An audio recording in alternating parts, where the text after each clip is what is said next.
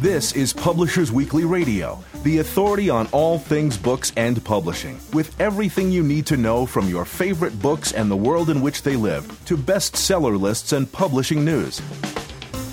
Here's the inside story on your favorite story. Publishers Weekly Radio, with your hosts, Rose Fox and Mark Rotella. Hello and welcome to Publishers Weekly Radio on the web at publishersweekly.com slash pwradio and streaming free on iHeartRadio, iTunes, and audiobookradio.net.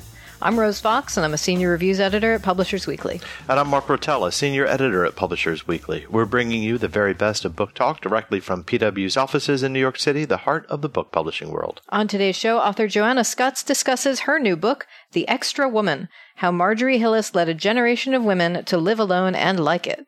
Then PW senior news editor Calvin Reid recaps the National Book Awards. But first, here's a sneak peek at next week's Publishers Weekly bestseller list powered by NPD Bookscan. Well, we've got a new number one in hardcover fiction. It's by Lee Child. Uh, it's Midnight Line, a Jack Reacher novel. This is the 22nd book in the series. We gave it a star, which is a pretty mm. impressive thing for a book that's that far along in a, in a series. But uh, Child is a household name for a reason. We say this is a superlative book.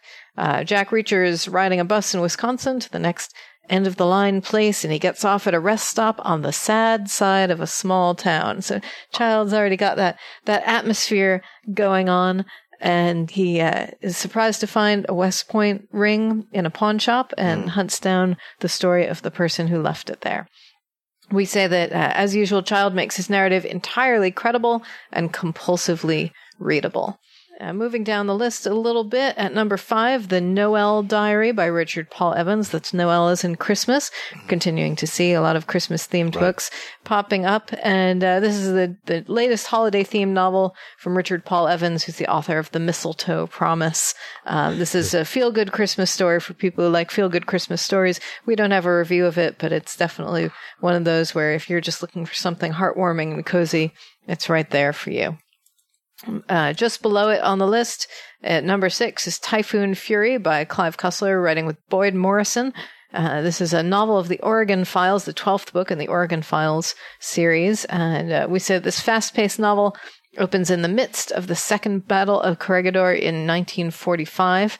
And uh, during a, a U.S. attack on one of the mountainous island's many caves, an American searching for a secret Japanese laboratory observes uh, something unusual about the hmm. enemy soldiers. Uh, we say that expertly drawn characters and a well constructed plot make this one of Cussler's better efforts. Uh, just below that, at number seven, Every Breath You Take by Mary Higgins Clark and Alafair Burke, latest book in their Under Suspicion series. Again, we don't have a review of this one, but uh, the publisher's material says that it follows a television producer's investigation of an unsolved murder in which a wealthy widow was pushed to her death from the Metropolitan Museum in New York. So, uh, no surprise that Clark is going to do well with uh, the latest mystery. And just below that, at number eight, In This Moment by Karen Kingsbury, we say that fans of Kingsbury's Baxter family collection will no doubt dive into this syrupy novel focusing on Luke Baxter, a lawyer who's specializing in religious freedom cases. Uh, and this one focuses on one particular court case. Our review says that Kingsbury provides ample context explaining many recent cases concerning religious freedoms, but the legal proceedings often get lost in the froth of overwrought emotions that are typical of Kingsbury's love conquers all outlook. So this is definitely one for the series fans. And finally, at number 12, I uh, need to note The House of Unexpected Sisters by Alexander McCall Smith, the 18th book in the number one Ladies Detective Agency series, which continues to be a bestseller, be a big deal. And uh, we say that the case of a woman who was fired unjustly from her job at an office supply company preoccupies Precious Ramotswe and her ambitious assistant Grace Makutsi, who now styles herself Principal Investigating hmm. Officer. Mm. Uh, we say that Precious, who's so good at helping others in need, suddenly has serious personal problems of her own. And on the way to the surprising resolution, Smith delivers some important lessons about human frailty and the value of charity.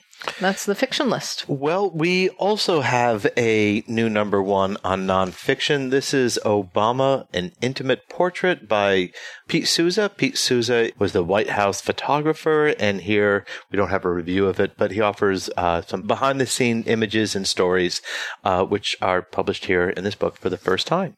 At number two, we have a self help book, Inventing Joy Dare to Build a Brave and Creative Life by Joy Mangano with Alex uh, Tresniowski.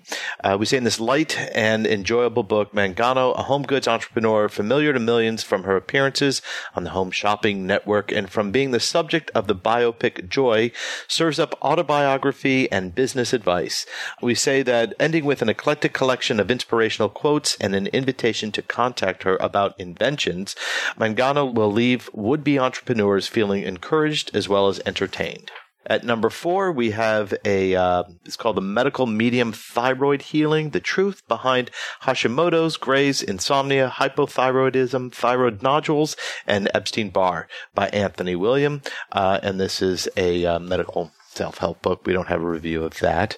Um, we also have at number 12, Hacks, the inside story of the break-ins and breakdowns that put Donald Trump in the White House by Donna Brazile. And we don't have a review of that either, uh, but the subtitle is self-explanatory. And then we have at number 15, What Unites Us, Reflections on Patriotism, Dan Rather and Elliot Kirschner. Newsman Rather partners with Kirschner, who's the senior producer of Rather's show, Dan Rather reports, to explore the core components of patriotism during the current period of political tumult, offering essays titled Inclusion, the Arts, and the Environment, along with the vote, the press, and the service. Um, we say that Rather has issued a stirring call for overcoming today's strident partisanship. Uh, and Going down to number 22, Playing with Fire, the 1968 election and the transformation of American politics by Lawrence O'Donnell. O'Donnell's the host of MSNBC's The Last Word, and here he turns to print with an in-depth examination of the tumultuous 1968 election.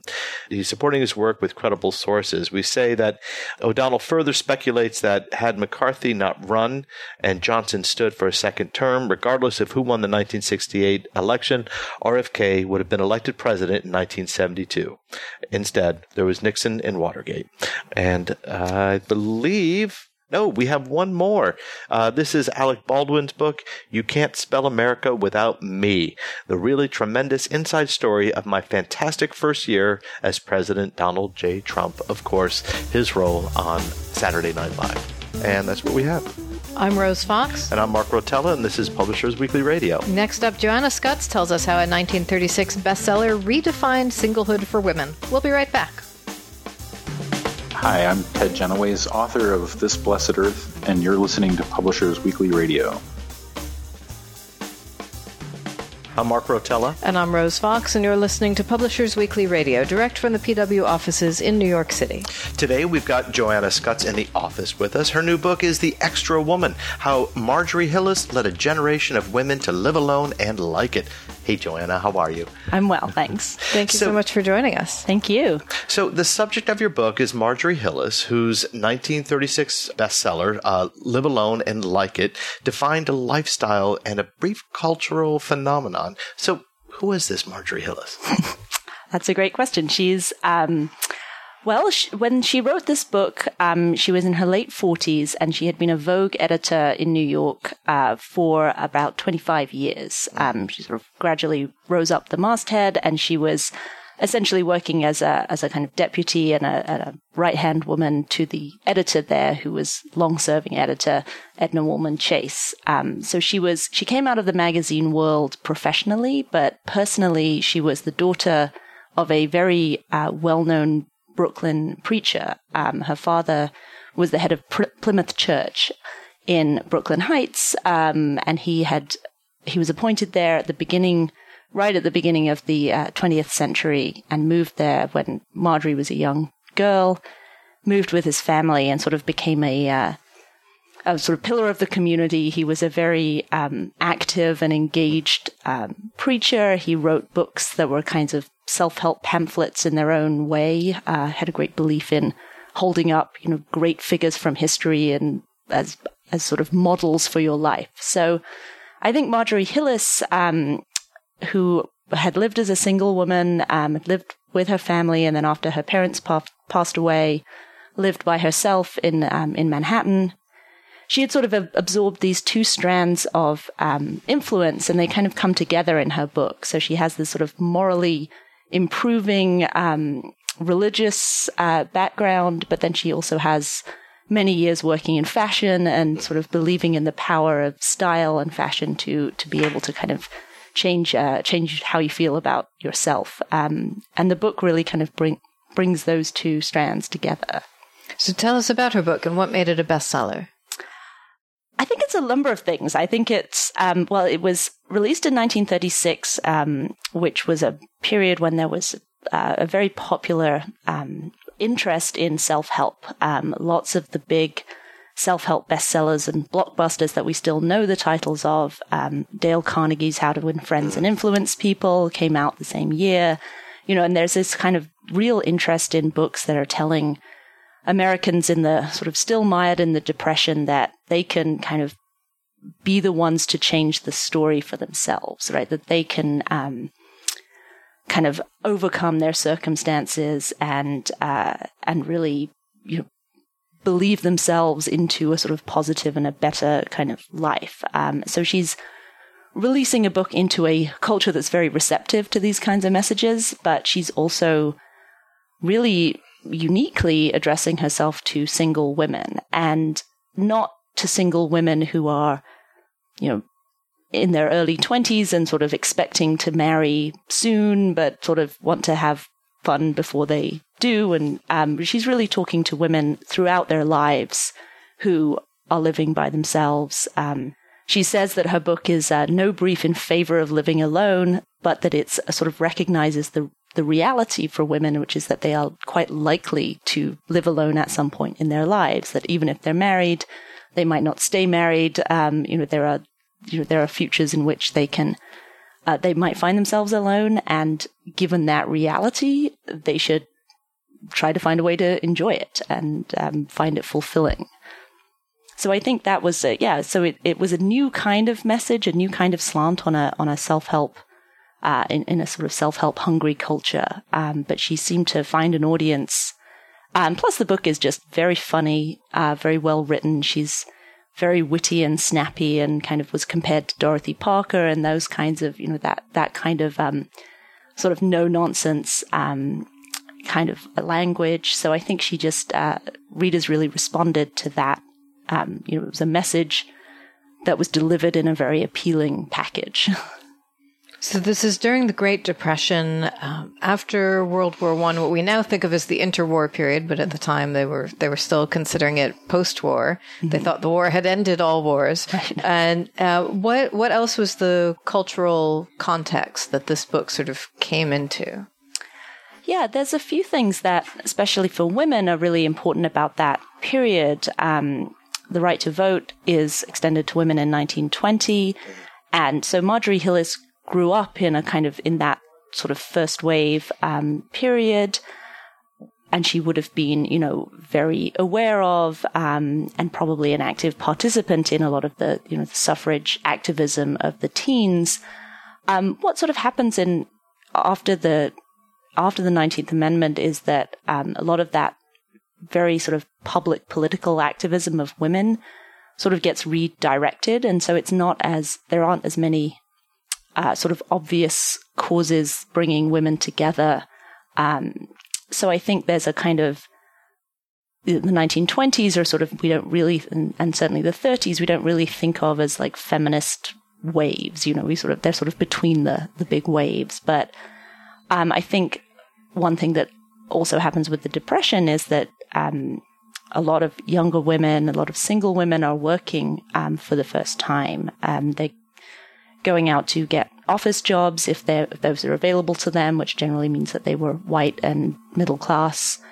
Um, but certainly working for a living became a reality for a lot more women in that time period. Um, it's also a period of kind of urbanization. People are sort of moving to cities. And I think there's also, you know, this sense that we think of the depression in very, you know, our images of it come from a sort of the rural or industrial um, impact, which tended to be an impact that affect you know a heavier impact on men. You know the the Mm. real job losses in industry and um, you know those are industries that were you know those heavy industries that were dominated by men.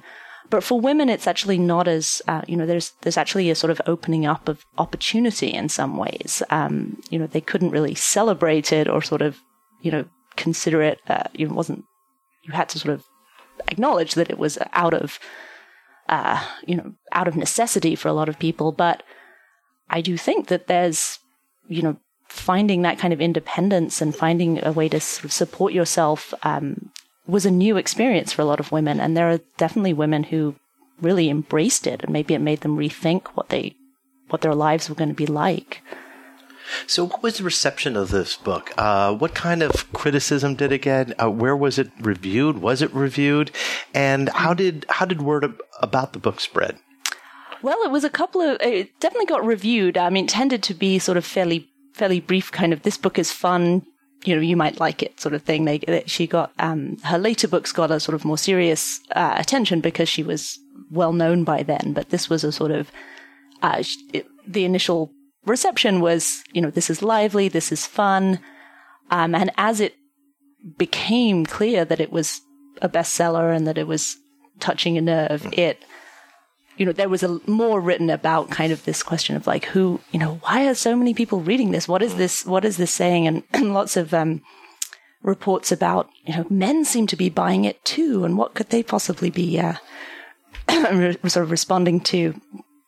So it's um, it's getting attention from the press, but it's also getting really um, pushed on purchases in all kinds of different ways. The publisher was really creative about the ways that this book got into its readers' hands. Um, they did, you know, this is an era where sort of local department stores and local newspapers are really, you know, um, major forces of uh, promotion and the women's page editors of, of uh, local newspapers across the country were reading the book. Um, Marjorie Hillis toured pretty tirelessly. She was appearing at, but she would appear at sort of department stores and do a fashion show, and then the book would kind of be part of that. And there's, I found, um, you know, there's some photographs in the in the book of these window displays that were created. Um, around products that you could buy to kind of uh, get your sort of glamorous live alone lifestyle started. And it was uh, there was lots of negligees, lots of uh,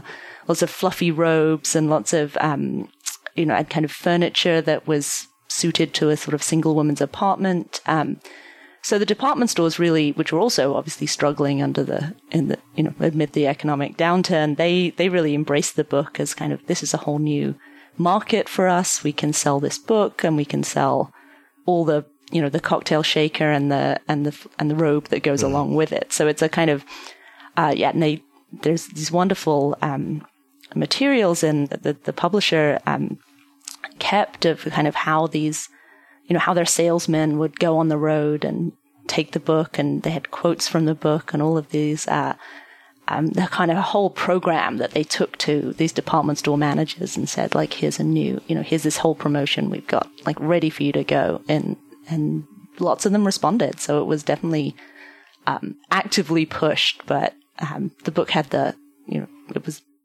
it had the skill, it had the, the sort of the uh, quality to back it up as well. So when you're talking about negligees and uh, cocktail shakers, was this a, a, sense that this these single women were sexually liberated women, and this was sort of before the the white picket fence purity of the 1950s came down? Yeah, it's interesting. Um, there's a chapter in the book which is called the uh, the pleasures of a single bed. Uh, which is actually mostly about breakfast in bed and um, like your your nightgowns for all seasons. Um, there's this thing called a bed jacket, which she uh, Yes. insists that you have at least four of for different seasons and different occasions. Um, but there is also a chapter that deals with um, sort of sex and relationships. I think that one is called "Will Will You or Won't You?" um, and certainly Hillis is of a of an older generation. Like she was certainly writing to women who might be sexually liberated, but possibly were still not talking about it, or it wasn't really um, kind of something that was that had sort of made its way into mainstream culture. She says really, she says it's up to you. Um, you have to be sure that you're entering into what she calls an affair with your eyes open. She advises that you don't get involved with anyone seriously until you're 30 at least. she doesn't think there's any, you know, heart, Wow. heartache is, uh, is- you know, I, I think, and I, it's, it's tough to kind of read between the lines and it's very tempting to try to extrapolate from that and think about what experiences she might have, have had. But, um, she's certainly, her, her major point is that that's, it's now your affair. You know, it's out, your affair literally is your affair. It's, um, it's not, you know, your brother's or your father's business or your community's business. And part of that is because you're, you know, in the vision that she creates, at least, you're sort of living in an urban place, you're living alone, you're not being supervised by your community in the same way that you might have been in a previous generation. Um, so she kind of has it both ways. She suggests that it's there, but she's also very aware of saying, you know, I'm not giving you blanket permission to do what you like. You still have to weigh the consequences for yourself, kind of emotionally, and um, and, and sort of like it's it's really your your choice. But um, her whole ethos really is about choice and making choices with your eyes open. Um, and the choice to have an affair or not is absolutely just part of that. And remind us, how old was she at the time the book was published, and what was her um, living situation like? Her So she was 47 um, when the book came out, and she was living in Tudor City um, in Manhattan on the on the east side. Uh, she had a one bedroom apartment there, and she had been there for a few years. Um, both of her parents passed away um, within a few months of each other, um, and they that was around, right around the time of the Wall Street crash. So she had uh, a couple of pretty dark years around of uh, losing both her parents and then sort of amid this national crisis. But in the wake of that, um, kind of picked herself up and she had gone back to her family's home in the suburbs of the city um, while her parents were sick. And then she, um, they, after they passed away, her sister remarried. Her sister had been divorced and then remarried.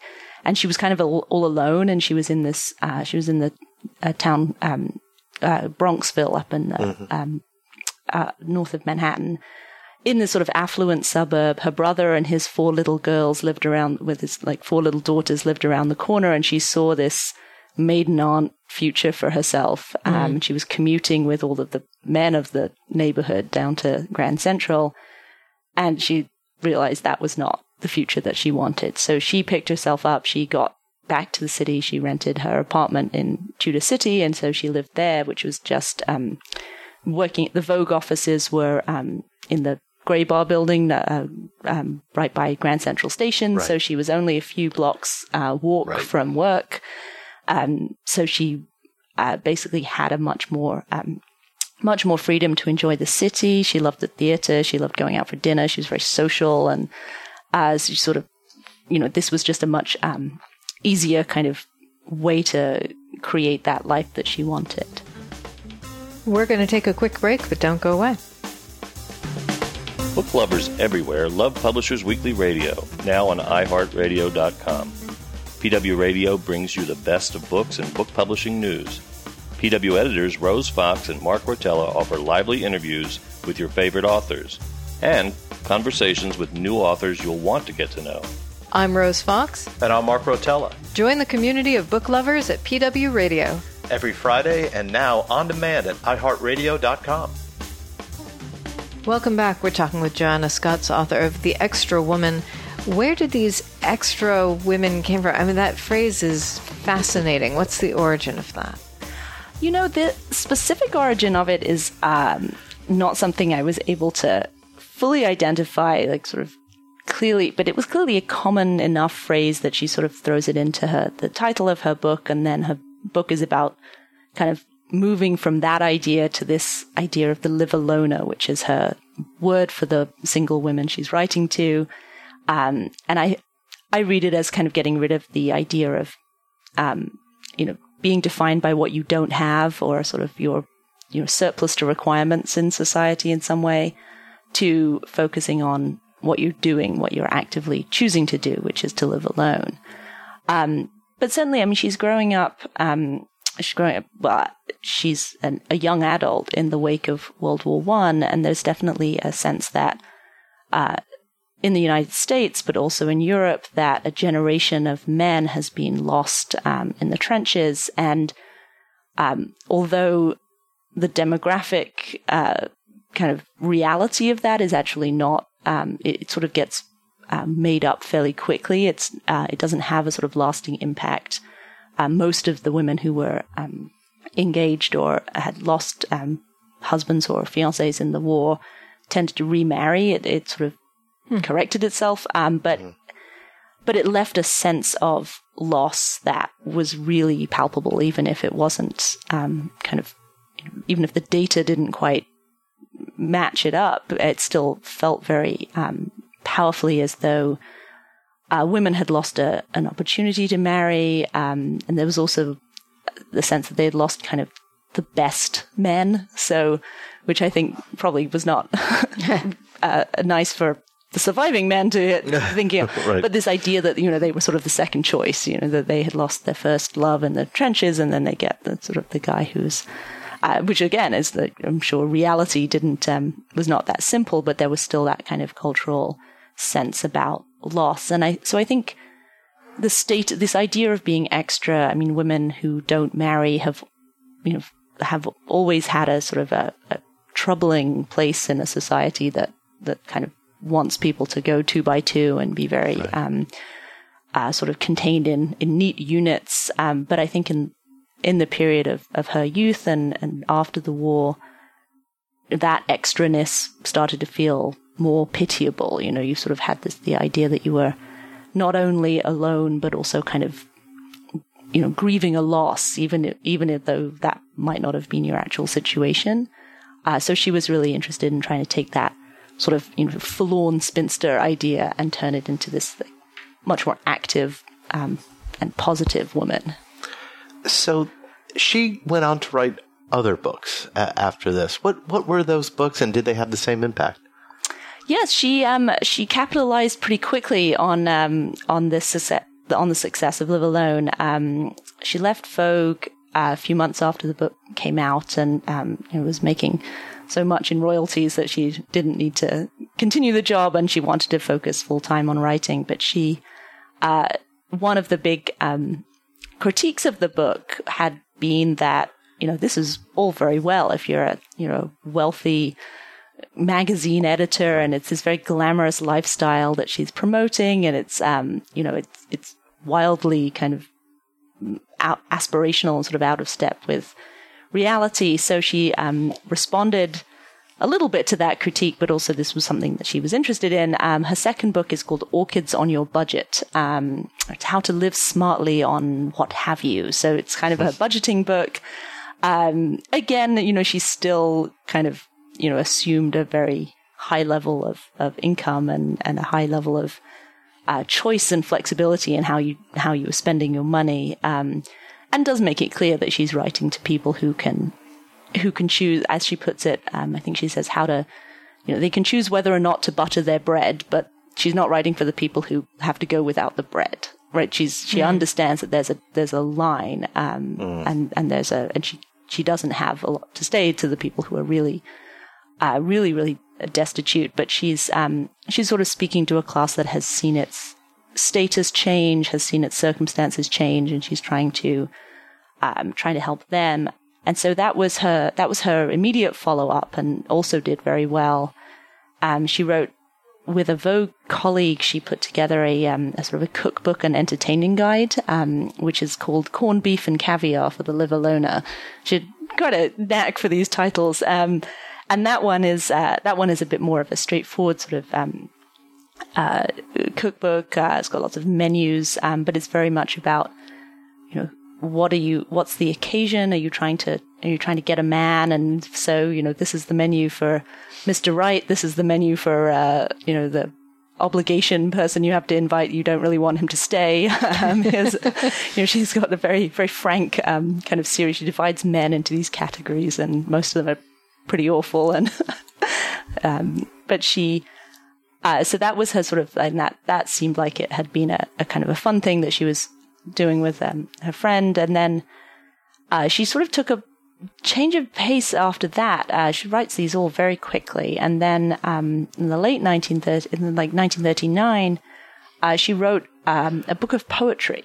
Um, she'd always written um, sort of light verse and, and poetry for, um, you know, she'd written that sort of when she was younger, and this book is really interesting, and it was a total failure um, as far as certainly compared to her previous books. but she wrote a book about seven women in New York and what their lives were like, and sort of imagining like a kind of day in the life of this group of friends, um, all of whom um, are sort of professional working women, um, most of whom are single, and sort of imagining the different um, places that they live, the different kind of um, circumstances that they have, and um, and I think it's a much more it's more sort of nuanced and, and negative of a kind of as a, it's more nuanced and and often darker picture of what it means to be that kind of single woman. Several of the women are sort of very lonely mm. and unfulfilled. Um, although the married one is also really unhappy, so it's kind of she's probably the most unhappy. Um, but the but yeah, there's a sort of sense that there is there's definitely sort of shades of shades of grey and shades of sort of emotional depth in there that she wasn't able to access in the in the self help books. Um, so that's her kind of quick. Um, she wrote. Uh, then she also wrote a book about New York um, to tie into the 1939 World's Fair right. uh, for women visiting the city. So it was a, a very intense period of creativity. Um, and then in 1939, she got married, and that was a huge shock uh, to her readers and a huge shock sure. to uh, the newspapers who had a field day with, uh, oh my goodness, she's not uh, happy alone after all. She doesn't really, there's a, you know, she doesn't like it um, as much as she said. And she, um, uh, she kind of, uh, she married a man who was older than she was, and she was um, almost 50 when she got married. Um, he had children and grandchildren, and she, so she sort of became part of their lives. And, um, but she pretty much stopped writing, um, mm. during her 10 years of marriage.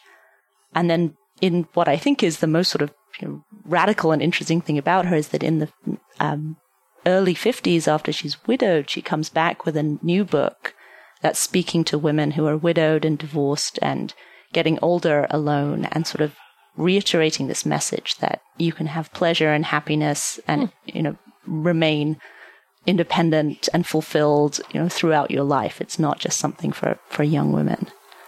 You write about a lot of the other women writing at the same period for sort of the same audience. Um, Irma Rombauer writing The Joy of Cooking.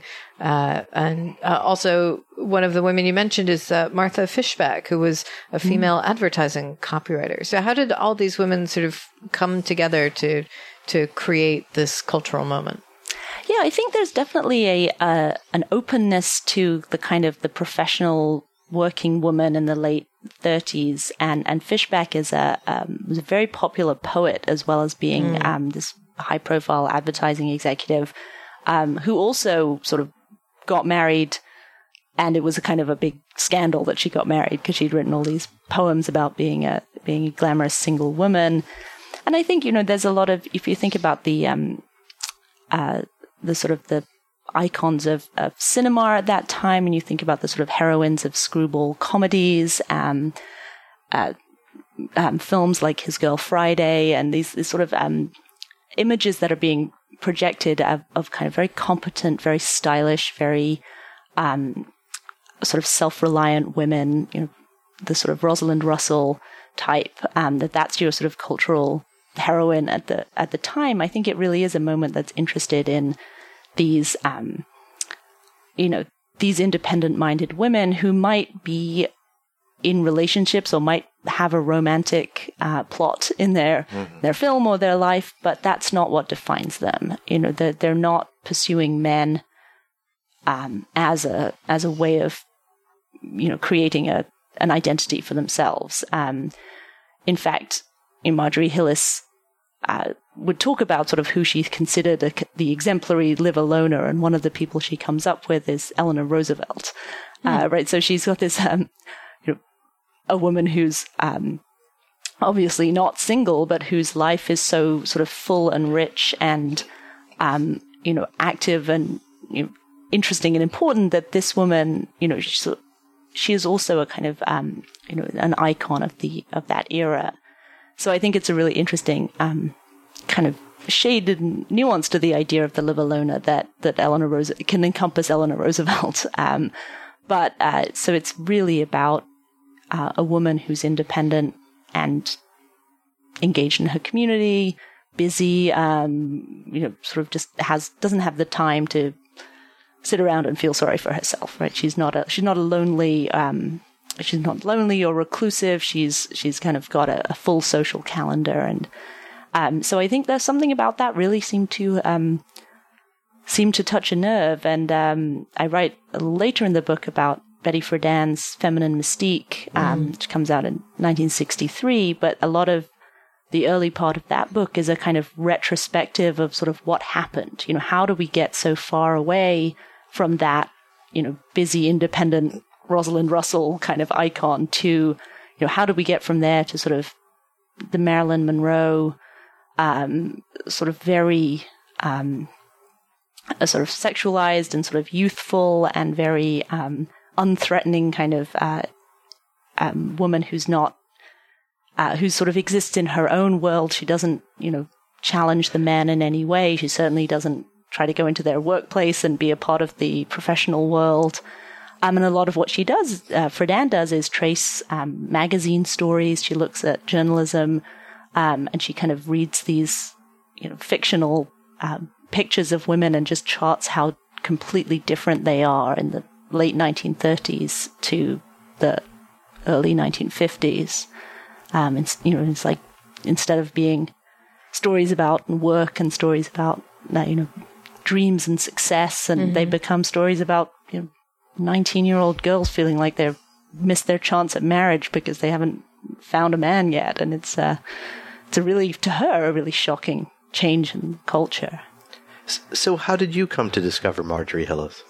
It was a it was an accident. Um, it was a gift, literally. I got a copy of this book from a friend of mine several years ago now, and um, I'm obviously not originally from the United States. I um I am from London, and I was at home in London. Um, and the copy of the book that I got was from a friend there, and it was an original. She'd found a um, she'd read about it somewhere, and she'd found a an original, like a 1936 edition of the the book.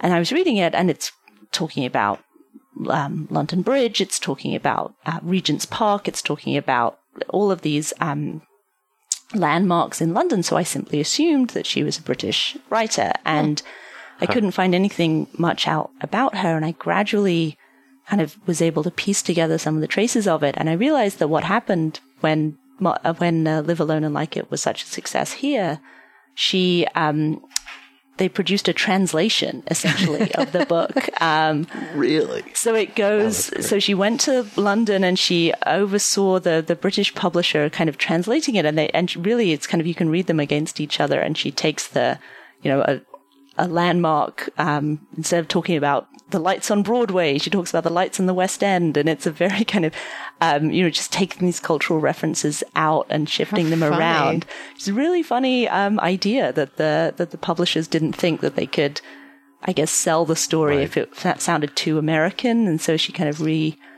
Uh, reworks it, um, and she does that for uh, a couple of her books, um, but the later ones don't uh, don't go over. So it's really just the first one. But yeah, that was a, a sort of a distractor, sort of a uh, sent me off in a research um, kind of misdirection at the beginning. But it really just snowballed from there. I just wanted to know.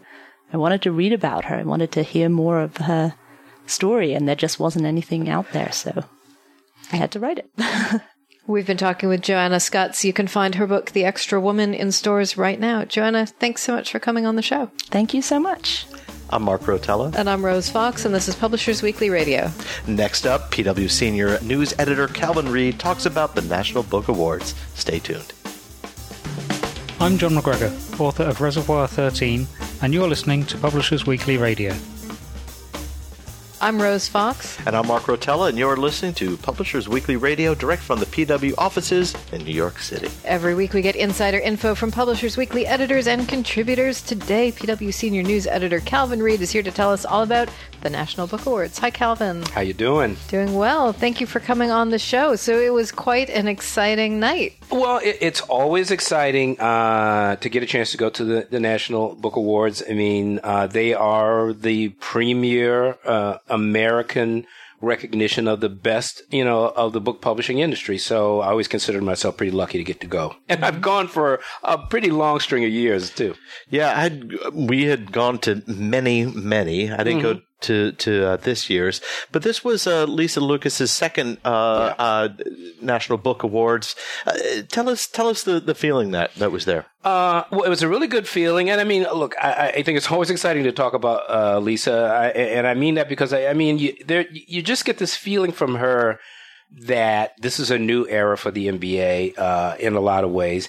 And I think you, I think you felt a little bit of that last night.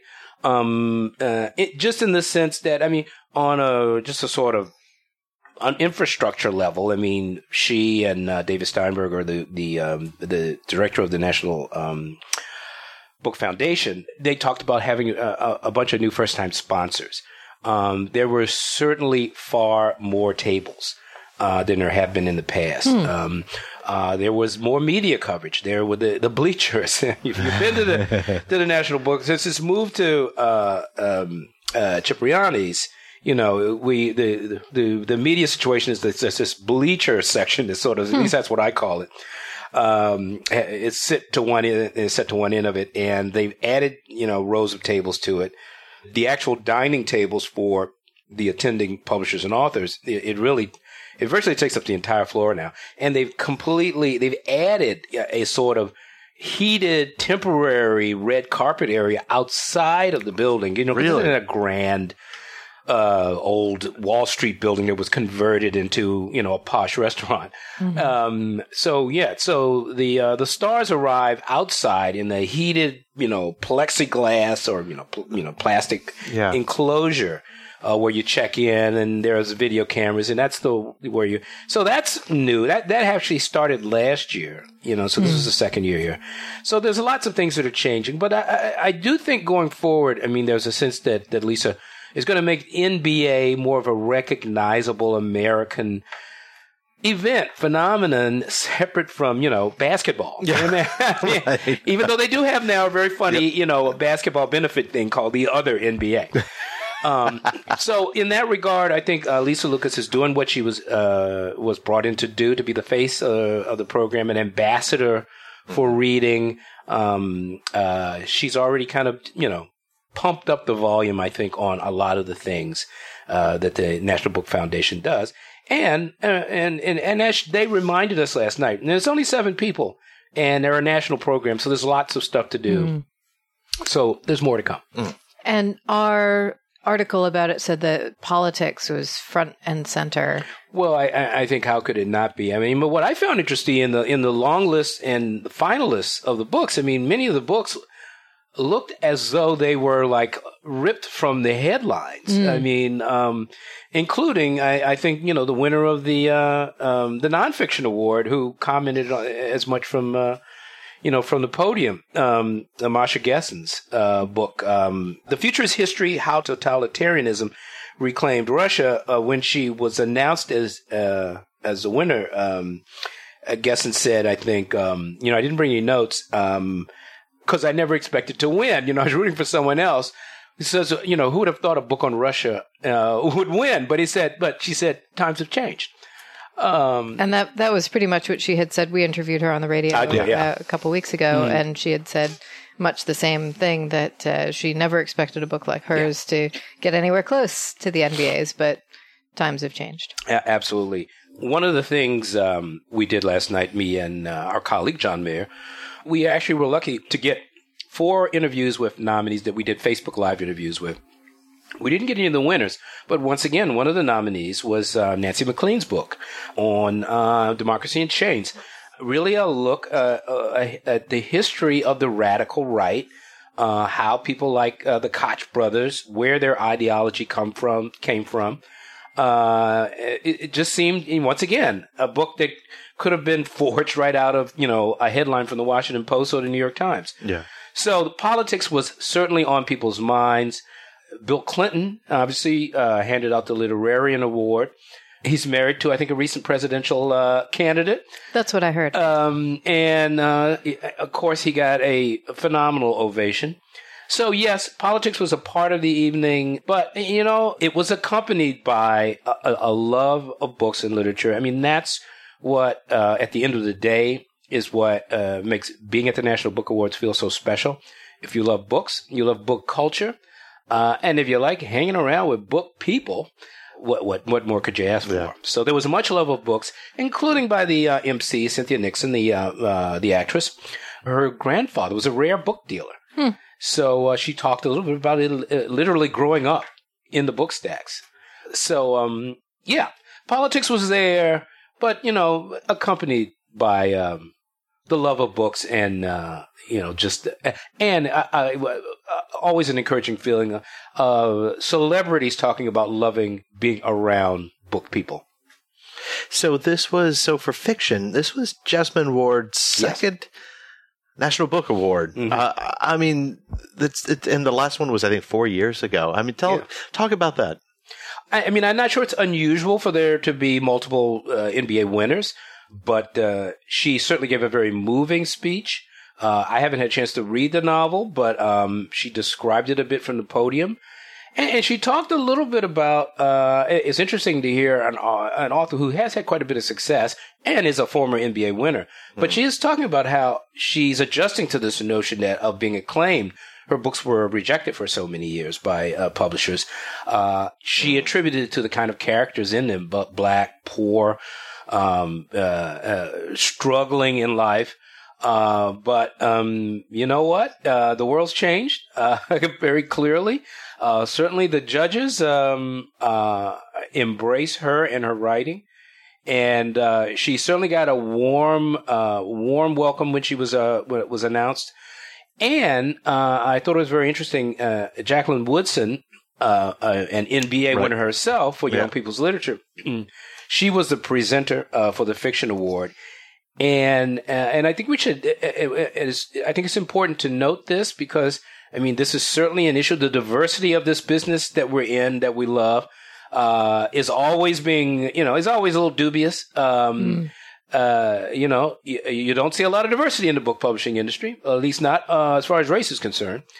Uh, and yet Jacqueline, and she was right. Uh, Jacqueline did announce uh, from uh, the podium that this was the most beautiful and diverse crowd she'd seen ever seen in her trips to the National Book Awards. And with that, you know, she announced that the winner Wow. uh, of the fiction prize was Jesmyn Ward.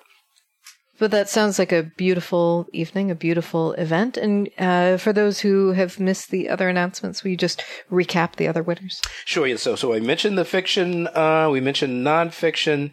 Um, let's see. The Young People's uh, Literature Award was Robin Benway for "A Far from the Tree" from Harper uh, from Harper Teen. Uh, let's see. The uh, the Poetry Award um, uh, for the National Book Award went to Frank Bidart's Half Light collected poems in 1965 to 2016, and, and Bidart, Bidart was was uh, visibly moved uh, to have won, and uh, and he talked about how um, everybody, you know, everybody out here is like half my age, so I, you know, I need to write poems to, to, get through this. So, um, yeah, did I? I think I named them all. Yeah, I think that's all, Yeah. all four of them. and I and I have to mention that um, the after party, the dance party afterwards, is turned into it's turned into a thing, and uh, I can't tell you how much fun it is. Not only to, to like dance after the National Book Awards, but watch. Uh, you know, you know these very, very um, august and distinguished figures uh, in literature. You know, jamming at the uh, in front of a DJ um, after the awards are over. So it's it's a different show and it's a lot of fun. And many years ago that didn't happen. Everybody just scattered to the winds after the last award out. So it's pretty fun to see the the the house party that breaks out after all the awards are handed out. Well, thank you, Calvin. I feel like I got to be there. Okay, we'll have to get you there one day. Absolutely. Absolutely. and on the dance floor, huh? you know it. Ah, there you go. All right. But thank you, Calvin. It's always great to have you on the show. bet. And now a final word from our sponsors. Beyond the headlines, beyond the routine, beyond the book, I'm Chris Kenneally, host of Copyright Clearance and his podcast series, Beyond the Book. And I'm Andrew Albanese, senior writer at Publishers Weekly. Join us each Friday for a Publishing News Week in Review podcast unlike any other. Learn all the breaking news and catch the best analysis on developments in the book trade, copyright law, and much more. You already know business as usual. Now go beyond the book. Listen to the free series and subscribe at beyondthebook.com.